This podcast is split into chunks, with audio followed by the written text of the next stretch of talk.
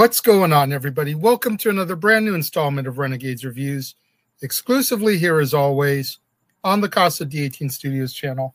I, of course, am your host, the Renegade JJ Williams, and today we're going to be taking a look at the sequel to yesterday's film, the 1980 slash 2006 Superman 2 The Donner Cut, starring Christopher Reeve, Gene Hackman, Ned Beatty, Jackie Cooper, Sarah Douglas, Margot Kidder, Jack O'Halloran, and Terence Stamp.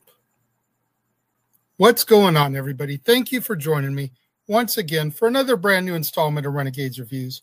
And like I said during the introduction, today we're going to take a look at the controversial Superman 2, the Donner Cut version, not the theatrical Richard Lester version, which I may get to at some point here.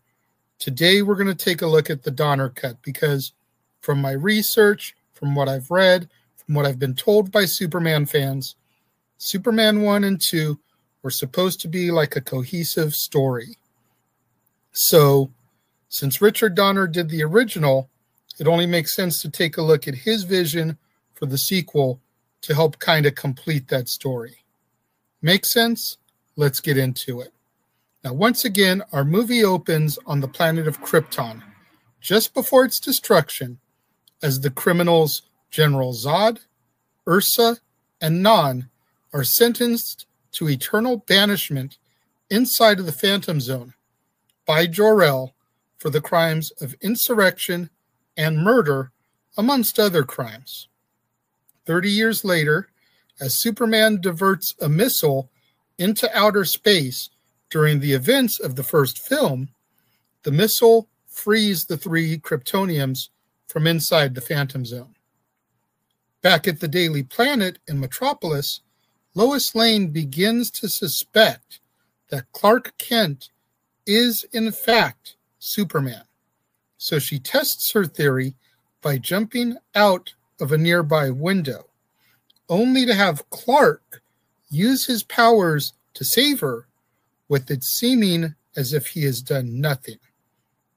Meanwhile, with the assistance of Eve Tessmacher, Lex Luthor is able to escape from prison, abandoning Otis in the process. Lex and Tessmacher find and infiltrate Superman's Fortress of Solitude and learn of the impending doom to be brought on by General Zod. Lex resolves to meet Zod and begins to track him. On the moon, Zod, Ursa, and Non discover that they have superpowers due to the Earth's yellow sun, and they ruthlessly kill a group of astronauts.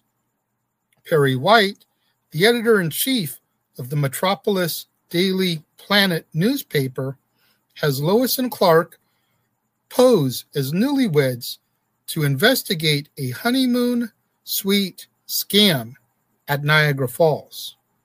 Superman's appearance and rescue of a small boy renews Lois's suspicions, and she tricks Clark into admitting that he is in fact Superman with a loaded gun with blank rounds.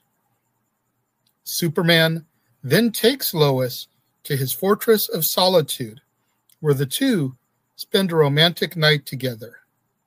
while all this is happening, Zod, Ursa, and Non arrive on Earth and conquer a small town in Idaho.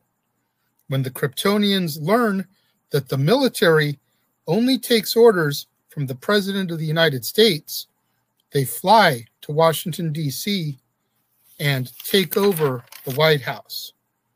Superman, who is unaware of Zod's release from the Phantom Zone, as well as his subsequent rampage, decides to transform himself into a human and remove all of his superpowers by exposing himself to red Kryptonian sunlight inside of a crystal chamber.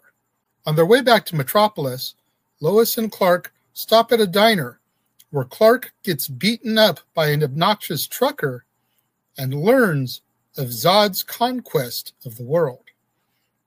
Realizing that humanity is helpless, Clark returns to the fortress to reverse the transformation. Having anticipated this, Jor-El's artificial intelligence reveals that it has been programmed to deal with the situation by sacrificing all the remaining Kryptonian energy that it needs to operate. In order to restore Clark's superpowers, it must be joined with him, fulfilling the Kryptonian prophecy concerning the Father becomes the Son, the Son becomes the Father, and rendering the fortress of solitude inoperable. Lex arrives at the White House and begins to negotiate with General Zod. Lex says that in return for Australia, he will give General Zod information about the son of Jor-El. Lex tells Zod that Superman is the son of Jor-El and that he knows how to find him. Lex takes the three Kryptonians to Metropolis in order to kidnap Lois Lane as bait for Superman. Superman arrives, of course, and a fight ensues all over Metropolis. And after saving a bus full of civilians, Superman realizes that he cannot win. So he flies to his fortress with Zod, Ursa, and Non in pursuit, bringing along Lois and Lex with them. Bringing along Lois and Lex with the three of them. Once at the fortress, Luthor shows Zod the chamber that stripped Superman of his powers, and Zod forces Superman to enter the chamber and once again undergo the process. When he emerges from the chamber, Superman fakes defeat until he reveals by crushing Zod's hand that he altered the chamber, removing the Kryptonian criminal's powers while protecting his own. As a result of being powerless, Zod, Ursa, and Non are quickly dispatched. Superman then destroys the Fortress of Solitude with his heat vision and then returns Lois to her apartment where she wishes him a tearful goodbye, realizing that she can never be with him. In order to undo everything that has transpired, Superman spins the Earth in reverse, back in time, restoring the past few days and placing Zod, Ursa, and Non back into the Phantom Zone. Clark returns to work the following day as Lois and Perry experience a slight case of deja vu. And our movie ends with Clark revisiting the diner with the obnoxious trucker and teaching him a lesson in humility. I didn't really know what to think about this film going into it because of what everyone had told me about the Lester cut, the Donner cut, etc., etc. But I sat back watching it, and once again, I was thoroughly entertained. There, there's something about the chemistry between Christopher Reeve and Margot Kidder, and Christopher Reeve and Gene Hackman that just really compels me to keep wanting to see what happens next. I think that that whole dichotomy of those three players really has helped pull the two movies along. And I am curious to see where the stories go in three and four, even though I have been forewarned that they're not as good as these two. So I'm going into them with open minds. And we'll talk about Superman 3 tomorrow and Superman 4 in a couple of days. But Superman 2, I really thought was a good story. I liked how they went back to the beginning of Superman, where, you know, in, in the first movie, we had the criminals being tried, the discovery of the destruction of the planet, placing Kal-El onto the ship and sending him to Earth. And then we picked up that story. Here we went back to that and we showed kind of what happened to the criminals and their story taking off from the destruction of the planet, essentially, after being tried for their crimes and placed into the Phantom Zone. And then tying the two films together through the events of the climax of the first film, I thought was a really good way to kind of merge the two stories to kind of, you know, two sides of the same coin, essentially. I thoroughly enjoyed this film. Um, much like yesterday, I don't feel like I can give anything higher than a four star rating, considering it's my first time seeing these films. So for this one, for Superman 2 The Donner Cut, I am in fact going to give it a four star rating. I thoroughly enjoyed it that much. I liked the the detective work that Lois used to determine that Clark was Superman. You know, seeing the photograph in the newspaper and kind of drawing the hat and the suit on him and seeing the striking similarities between the two and then using a gun albeit with blanks to trick Clark into revealing the fact that he is Superman. Sheer genius.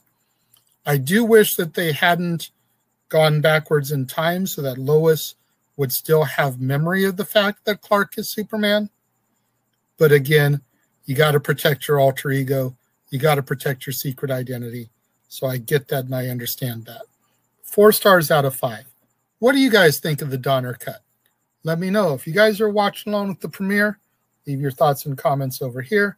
If you're watching along on demand later in the day, leave your thoughts and comments down here. Whatever you do, though, when you get out there on social media, let's try to get those hashtags trending. Hashtag Casa D18 Studios, hashtag Renegade Reviews, hashtag Renegade Returns, and of course, the ever popular hashtag Shenanigans. Merchandising. Merchandising? What's that? Merchandising. Come, I'll show you. Merchandising, merchandising, where the real money's made. Make sure you guys tune in tomorrow, right back here on the Casa D18 Studios channel, for another brand new installment of Renegades Reviews when we take a look at the third chapter in The Man from Krypton's story Superman 3. You're not going to want to miss out tomorrow, right back here on the Casa D18 Studios channel when I take a look at this film once again for the first time, much as all these Superman films are for me. The only one that I recall having seen before, start to finish, is The Quest for Peace and, of course, Man of Steel. But as far as these old Christopher Reeve ones, part four is the only one I have any recollection of. But it's been so long since I've seen it, it'll be like seeing it for the first time again. But I digress. Make sure you tune in tomorrow for Superman 3 right here on the Casa D18 Studios channel, right here on an all new episode of Renegades Reviews. To all my loyal fans and viewers out there tuning in for the premiere, leaving your thoughts and comments over here, thank you very much. I greatly appreciate each and every one of you. Likewise, all my loyal fans and viewers out there tuning in a little bit later in the day, watching on demand, leaving your thoughts and comments down here. Thank you very much. I appreciate each and every one of you. I appreciate all my loyal fans and viewers that tune in on a regular basis. Show me that love and support. Thank you very much for watching, and I will see you guys next time.